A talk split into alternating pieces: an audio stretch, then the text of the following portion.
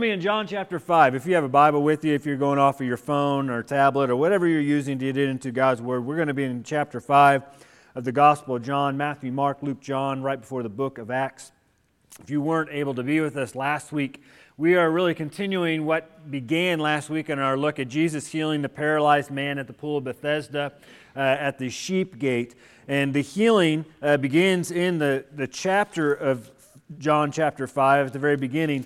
And from this healing, it was on the Sabbath, which caused a little bit of controversy with the religious leaders, uh, whom John refers to as the Jews in his gospel.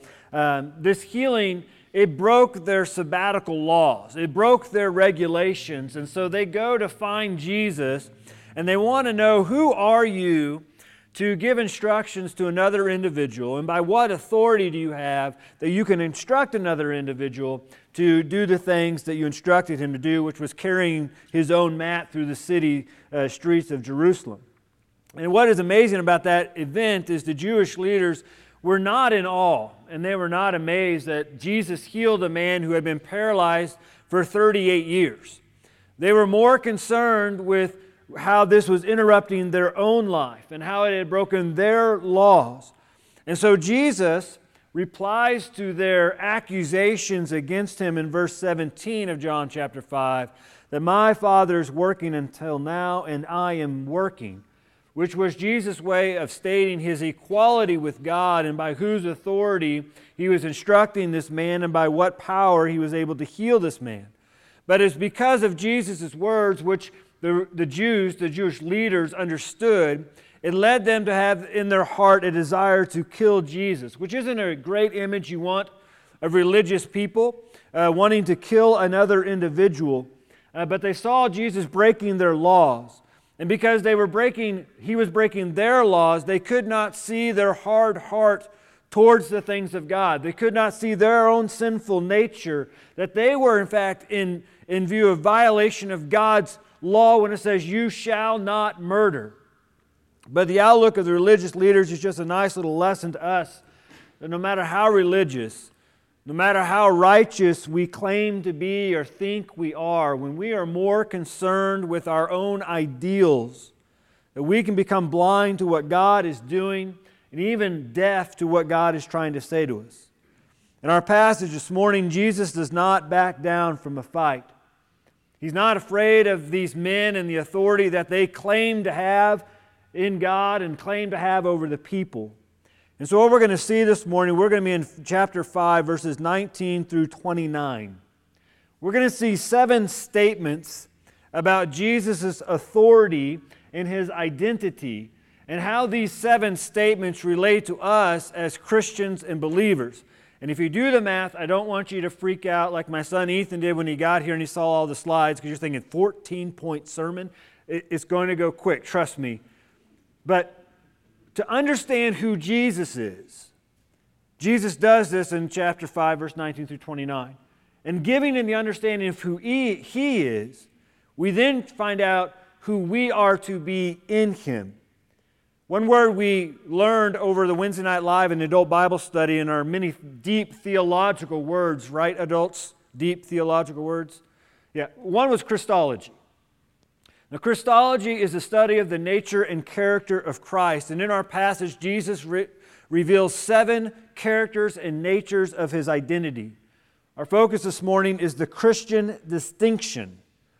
Because what Jesus here says about himself and therefore is applied to us makes Christianity and all Christians different, set apart from any other religion we can find in this world. So let's read our passage and we'll walk through it. The word of the Lord says So Jesus said to them, Truly, truly, I say to you, the Son can do nothing of his own accord, but only what he sees the Father doing. For whatever the Father does, the Son does likewise. For the Father loves the Son and shows him all that he himself is doing, and greater works than these he will show him, so that you may marvel. For as the Father raises the dead and gives them life, so also the Son gives life to whom he will. For the Father judges no one, but has given all judgment to the Son, that all may honor the Son just as they honor the Father. Whoever does not honor the Son does not honor the Father who sent him. Verse 24 Truly, truly, I say to you, Whoever hears my word and believes him who sent me has eternal life. He does not come into judgment, but has passed from life or from death to life. Truly, truly, I say to you, an hour is coming and is now here when the dead will hear the voice of the Son of God, and those who hear will live. For as the Father has life in himself, so he has granted the Son also to have life in himself. And he has given him authority to execute judgment because he is the Son of Man. Do not marvel at this, for an hour is coming when all who are in the tombs will hear his voice and come out. Those who have done good to the resurrection of life, and those who have done evil to the resurrection of judgment. Let's pray together. Father, I thank you for this day. Lord, I thank you through all the things we've gone through in life that you have been faithful and you have been constant, and that's why we know it as well. You know that we don't understand every aspect of life. We don't understand the heartache times. We don't understand the, the times of doubt and worry and confusion. But Lord, you have been that solid rock in the midst of it, our anchor within the storms. Father, I thank you for our mothers and the mothers you've placed in our life and the mother like figures you have placed in our life to guide and lead us and to pray over us. Lord, we come before you because you are our Father and we are your children. We ask that by your mercy and grace, your Spirit would open the Scriptures, that we would draw near to your presence, not only to know who your Son is, who our Savior is, Lord, but to know who we are in you. So I pray for my brothers and sisters in Christ here today that we would all come to a deeper understanding, a deeper awe and wonder of who you are. And Father, if there's someone here this morning that does not know you as their Lord and Savior, Lord, that your word would speak to them, your spirit would convict them, and this would be the day of their salvation. I pray that you alone would be glorified in this time, that you alone would receive honor, and that your kingdom alone would come. So remove me out of the way and just speak to all of our hearts. We need to hear from you and no one else. And pray us all in the name of Jesus Christ. Amen. So if someone were to ask you, who is Jesus? Who is the Christ? How would you respond? Son of God. Savior.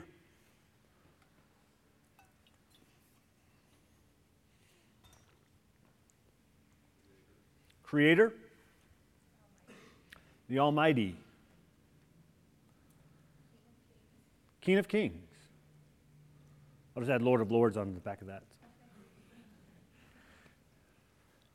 How about it? If someone were to ask you, what does it mean to be a Christian? How would you respond? Christ follower. What's that? Christ like.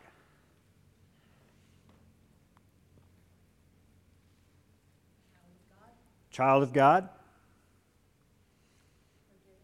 Forgiven.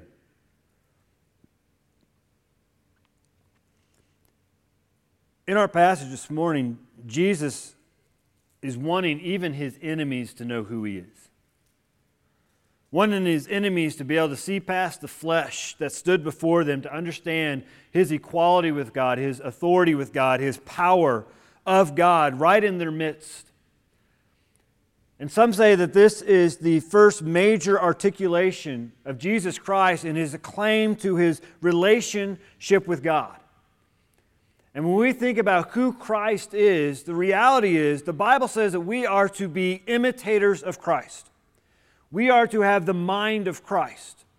We, as God's people, are to walk as Christ walked. So when Jesus defines who he is in relation to the Father, he is also giving us information in our relation to who Christ is, and we as a Christian are God's people. And so, how Jesus defines himself has a direct result on our definition as being a follower of Christ. Within this passage, Jesus says truly, truly three different times, verse 19, 24, and 25. This is the first three times of 25 times within the Gospel of John that Jesus uses this phrase. It literally means amen and amen. And when Jesus begins anything by saying truly, truly, it is something we as a reader of the Gospel and people within his original audience, he is telling them, you better take note of what I'm getting ready to say and pay very special attention because this is of great importance. Jesus is telling these Jewish leaders and anyone who else is listening, he's saying, Look, I am going to tell you the truth. And that's the beauty of God's Word. That's the beauty of who Jesus Christ is, is no matter how hard it is to understand, and no matter how hard it is to hear, it is always going to be the truth. And Jesus' audience was not ready for what he was going to lay out before them in revealing his nature and his equality with God. What we hear from God's word sometimes goes against everything that we've grown up believing. What you hear from God's word, his spoken word to your heart, is going to go against everything that this culture is standing for, but it is always going to be truth. And this is why God can be trusted. And the first thing that we need to understand about Jesus comes from verse 19. He says, The Son can do nothing of his own accord. Jesus is dependent upon the Father. Everything we read about Jesus doing, Matthew, Mark, Luke, and John, everything we read about him doing as far as his healing on the Sabbath, his mingling with tax collectors and sinners and prostitutes, his forgiving of sins, all of Jesus' actions was completely reliant upon the Father. Jesus is telling these Jews, these leaders, this is why I do what I do, and this is by the authority that I do it.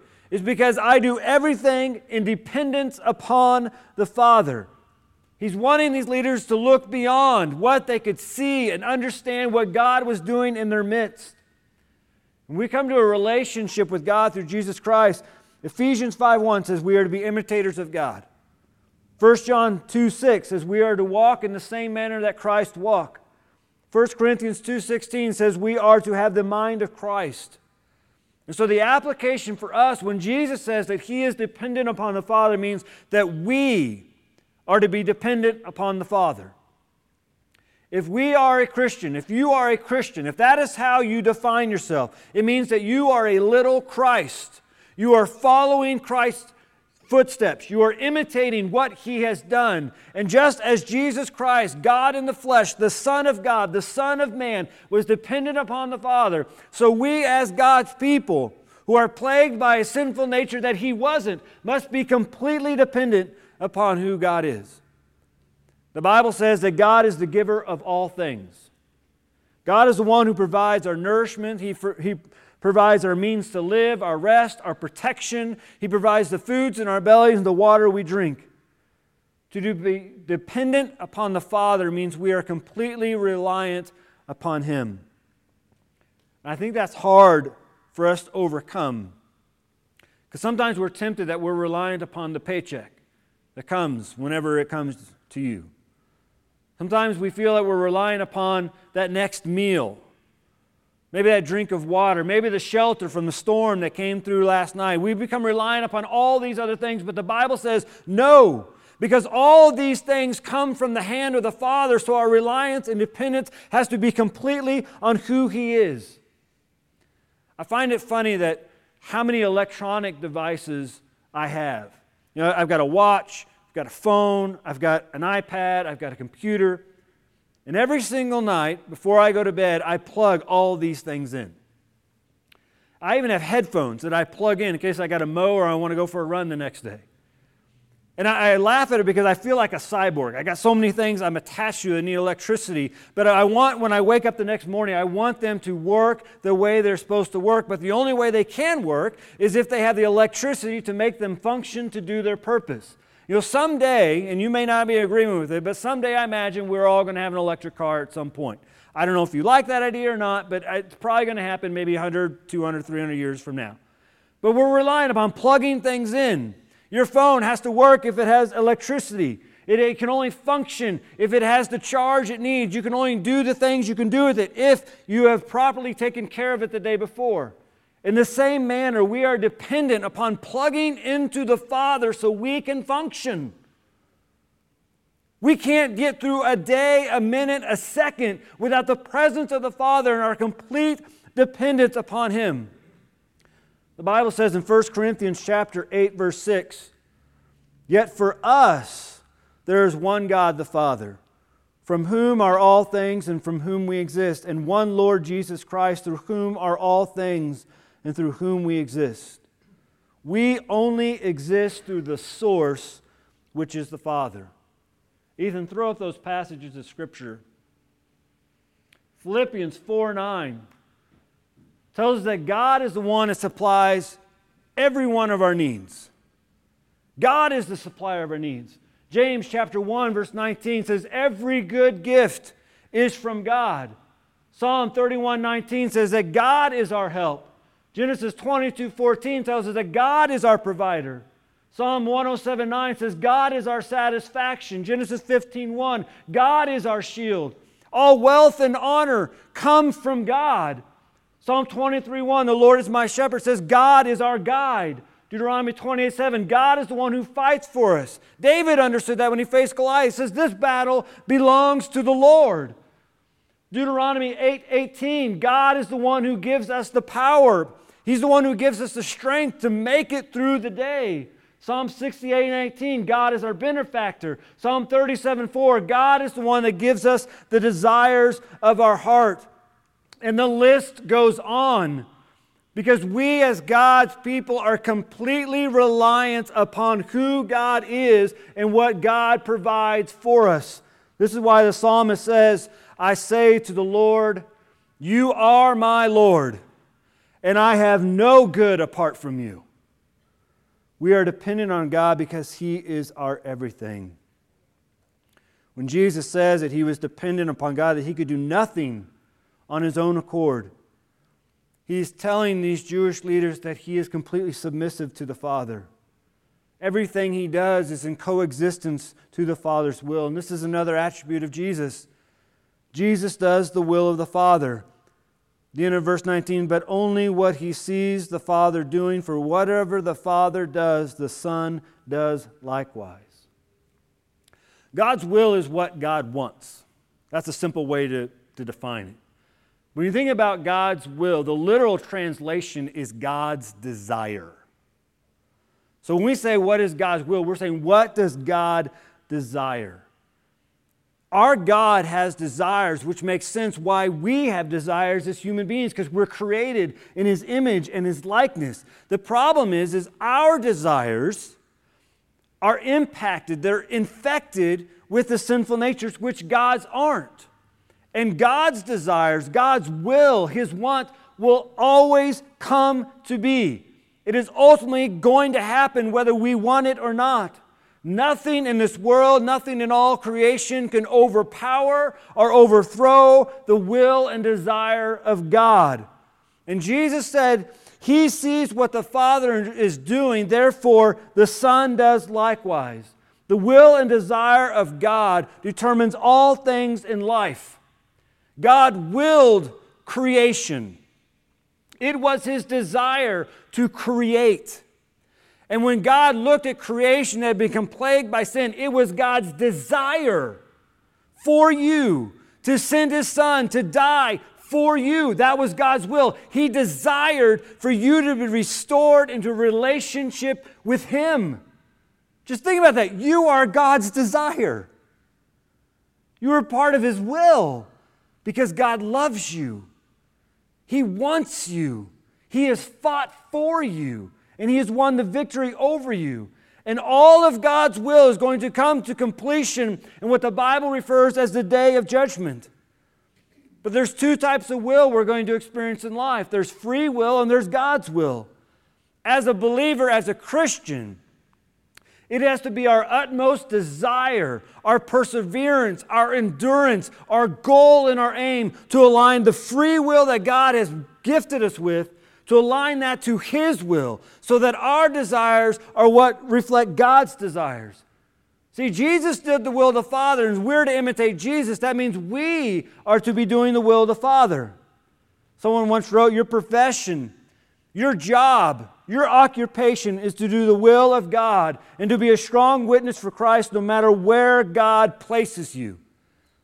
Jesus says in Mark chapter 3 verse 35, For "Whoever does the will of God, he is my brother and sister and mother."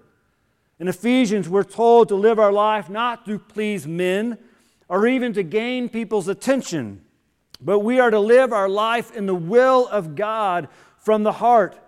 In Colossians chapter 4, verse 12, we are instructed in God's word to stand mature and fully assured in the will of God. In 1 Thessalonians chapter 4, verse 3, it says that God's will is for our sanctification.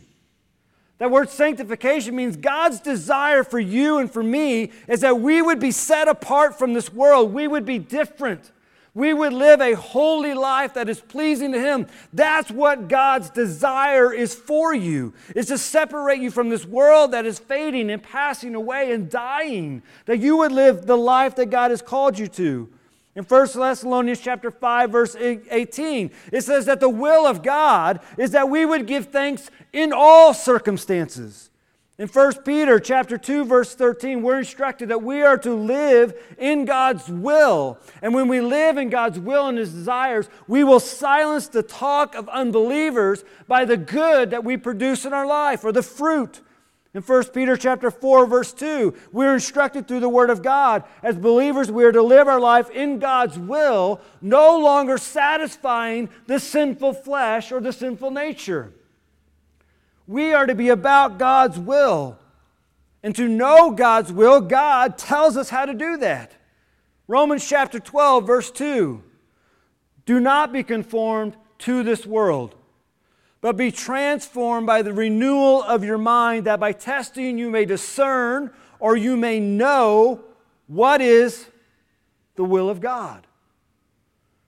So, if I want to know what God's desire is for me, and I want my life to be in God's desire for my life, then the only way I can know that, the only way I can be sure of that, is if I am in God's Word. I cannot be renewed in my mind unless it is the Word of God that is speaking to my mind and my heart. And it is, should be our desire, it should be our aim that everything we do is in harmony with God's desire. What is God's ultimate desire? Well, he tells us in 1 Timothy chapter 2 verse 4. God desires all people to be saved and come to the knowledge of truth. How does God want to do that? Through you and me. To those who say that we are Christians. God wants to fulfill His will through our lives. And how is God going to do that through us? By preaching His word, which is renewing our mind. The Bible says that this world is passing away along with all of its desires, all of its wills, but whoever does the will of God abides forever. Now, Jesus was able to do this because Jesus was aware of what the Father was doing. Look at verse 20. For the Father loves the Son and shows him all that he himself is doing. And greater works than these he will show him so that you may marvel. Jesus understood that the Father loved him, and in, and, and the Father loving him, Jesus showed his love back to the Father, saying that I am fully aware of what you're doing. I know your plan. Jesus understood that God's eternal plan of salvation was created in the beginning when God created the heavens and the earth. And Jesus is looking at these people, his opponents, and he's saying, Look, I know what the Father's doing because he loves me and he's showing it to me, but get this. God is going to reveal something to you, something greater than you have already seen. And in this moment, he's speaking of the healing of this paralyzed man, paralyzed for 38 years. And Jesus says, There's something greater that you're going to marvel at that God is doing. He is going to literally blow your mind. And he's speaking about the ultimate destination that he is heading for, and that's the cross and his resurrection. He was pointing not only to our source of salvation, but even his enemies in this moment. Look, if you just open your eyes and your heart to what God is doing, you're going to see that God's will for you is that you would be saved, even in this moment when your heart is so hard towards me. But as followers of Christ, as imitators of Christ, as examples of Christ in this world, we are to be aware of what the Father is doing. Here's some good news for you our God is working even in the midst of all this craziness. Here's some better news for you our God is in control, even in the midst of all this. Our God has a plan, and everything is working out according to His plan. And we, as God's people, just need to be aware that God is working, He is doing. It is God who puts politicians in their positions. It is God who allows wars. It is God who allows things to happen in our living room, in our homes. In all things, God is working. The Bible says that all things work together for good. That's because God is working, because God is good. This is the blessed assurance we have as God's people. No matter what happens, our God is in control. And He is still working out His glorious plan, His utmost desire for us and for all of creation. He is still over it, in it, and around it. He's working all things to His ultimate design. And He has invited us as His people to be a part of what He is doing. What an incredible invitation. God has invited you and me to be a part of what He's been doing since creation, and He will continue to do until all things have come to pass. So, how do we be a part of it? Well, we follow Jesus' next example, verse 21. It says, For as the Father raises the dead and gives them life, so also the Son gives life to whom He will. Jesus gives life. This was a huge statement by Jesus Christ. And, and, I, and in 2021, we can read it, just what Jesus says, and not understand his original audience and what they were hearing. See, the Jews, they understood that God was the only one who created life. God was the only one who sustained life, and God is the only one who could provide life. And in this moment, Jesus is making one of the biggest statements concerning his equality with God. Because raising dead people, according to the scriptures, can only be done by the presence of God. And Jesus gives life because he is equal to the Father. Verse 21 and verse 24 of our passage is speaking not of just a resurrected life to come but a present resurrected life we live in today. 24 says, Truly, truly, I say to whoever hears my word and believes him who sent me has eternal life. He does not come into judgment, but has passed from death to life. Here's the question Have you heard the words of Jesus Christ and God calling out from the heavens? And have you accepted it yourself that Jesus died for your sins? He rose again, and you are now his child. Have you heard his voice and accepted it? If that is the case, then you're not waiting for the resurrection. According to what Jesus teaches in the moment, you are presently living in the resurrection. God has already passed you from death into life. You are no longer under judgment. This is the life that Jesus gives. He removes all of our judgment from us, all of the wages of our sins. And because He did this, it means we are to speak life. We don't have the power that Jesus had, but we represent the one who does. See, we speak life by speaking the Word of God. The Bible says the Word of God is living and active. So if you need to speak life, you speak God's Word. We have been trusted with the Holy Spirit and the message of the gospel. We speak life by speaking Jesus. You speak life by giving Jesus to people. We deliver his message, which is his gospel, the good news. The Bible says it is only through the Word of God, not through our arguments, not through our debates, not through our questions, not through our theological training. It is only through the Word of God to which an individual can move from death to life. That's it. And God has entrusted every one of his believers with the power of the Holy Spirit and the Word of God so we could be the light that shines into the darkness to speak life.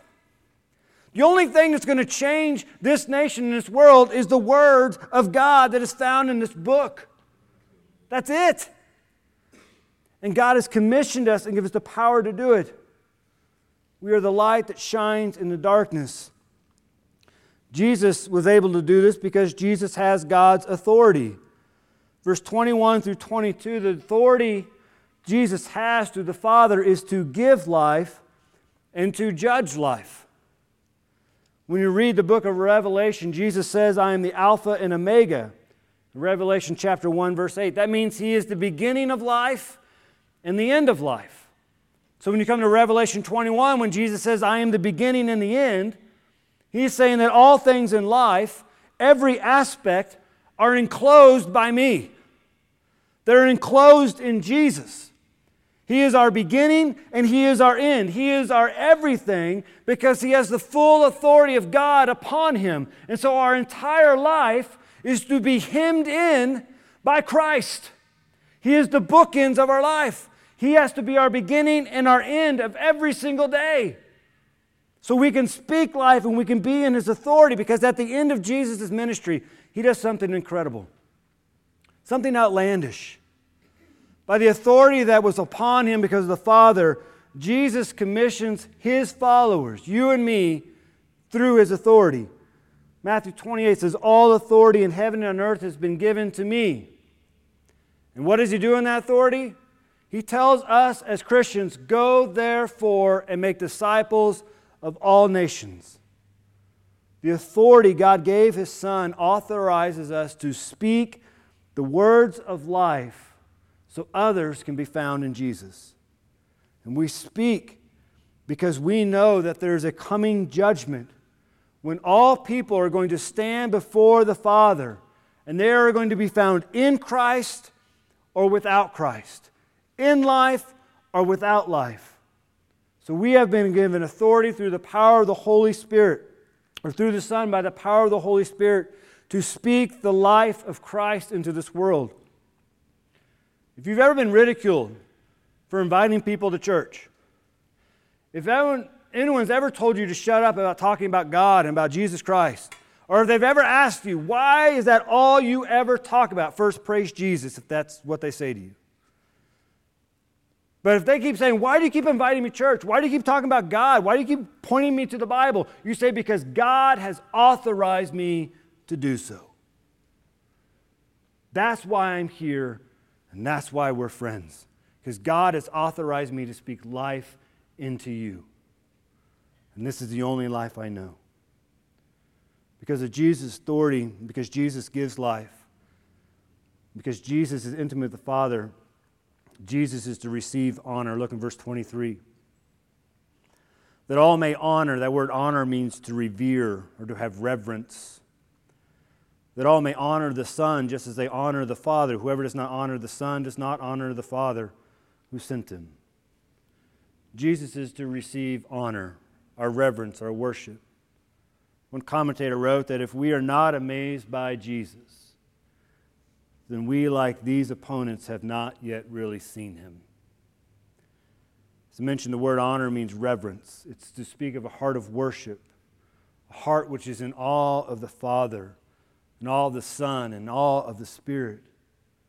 Just did this. The God who needs nothing from us has given up everything for us so we might be completely His.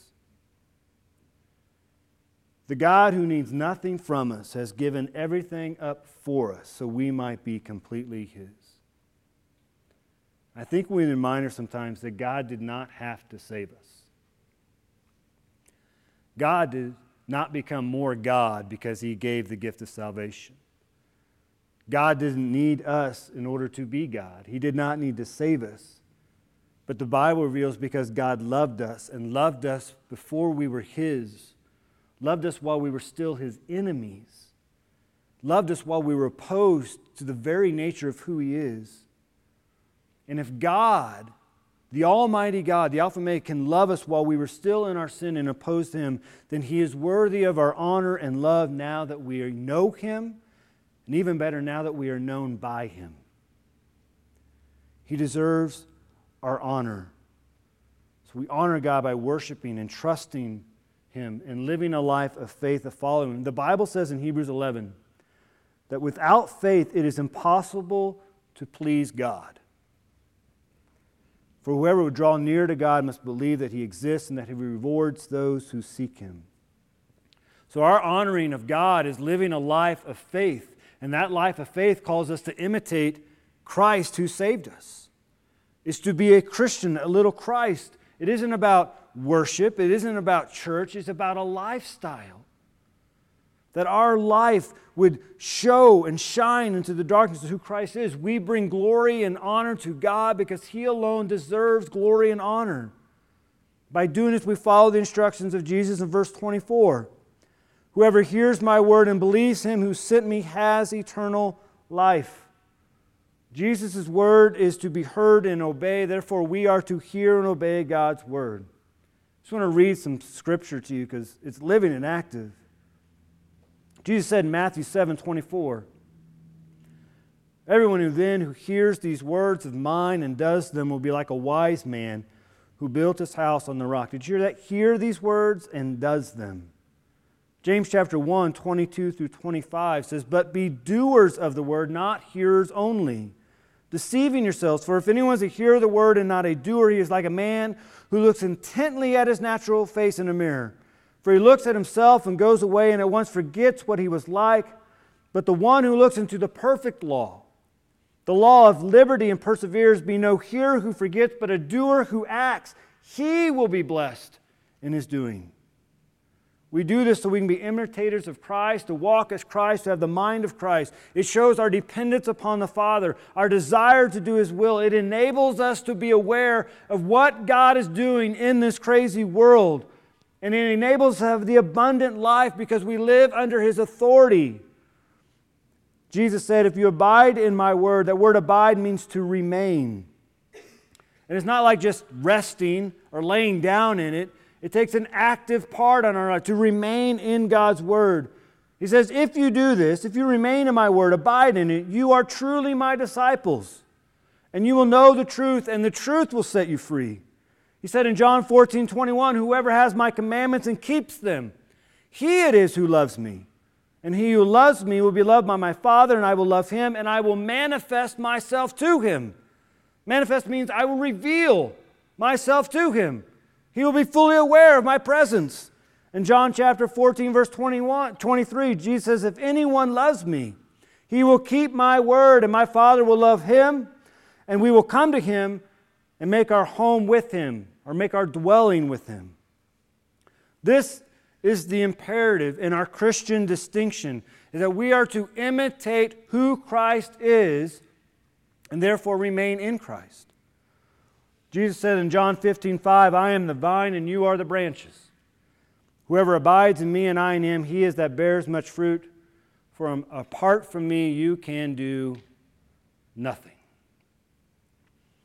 The message of this text is a call to be different, as Jesus Christ was different. It is the Christian distinction. Christ has saved us to set us apart for himself so that we might show this truth out of the way we live our lives. so, the question we come before God as believers is how distinct have we been? How dependent have we been? How much have we been living in God's will, in His desire? When we watch the news, when we look out at the world, can we see and are we aware of what God is doing? In our life from Monday through Sunday, are we speakers of life? Would people look at us and say, that's an individual living under the authority of God? As we go about the rest of our day and the rest of our week, do we go about praising God, give Him the praise that is due His name? When we hear God speak to us through His Word, either on Sunday morning or in our daily devotions, are we not only hearing God speak, but are we obeying what God is putting before us? Because these are the distinguishing marks of a Christian. This is what separates us from this world that we're different, and that's God's will. Maybe we're here and we're like, man, that's a lot. Why in the world would I want to do that? Look at 28 and 29. We'll wrap up here. Jesus says, Do not marvel, do not wonder, do not be in awe at this. For an hour is coming. And notice he doesn't say it has now come, so he's speaking of something that's going to happen. An hour is coming when all who are in their tombs, that word tombs means graves, it's speaking of those who are dead, who have passed on. They will hear his voice, verse 29, and come out. And those who have done good to the resurrection of life, and those who have done evil to the resurrection of judgment. Now, this passage isn't saying, like, I've got to do good things in life, otherwise I'm not going to be saved. It's saying that because I am saved, I produce good things out of my life. That's the fruit I bear because I'm a follower of Christ. I'm imitating who He is. And Jesus said that all those who have passed on before Christ returns, which He's going to return, and when He returns, He's going to call out with a voice, and all those who have passed on are going to come out of their graves. And He says there are only two end results you are either going to receive the resurrection of life or you're going to receive the resurrection of judgment. So, why in the world would I want to do this? Because everyone in your life, everyone that's in your sphere of influence, is sitting either in the resurrection of life or the resurrection of judgment. That's it.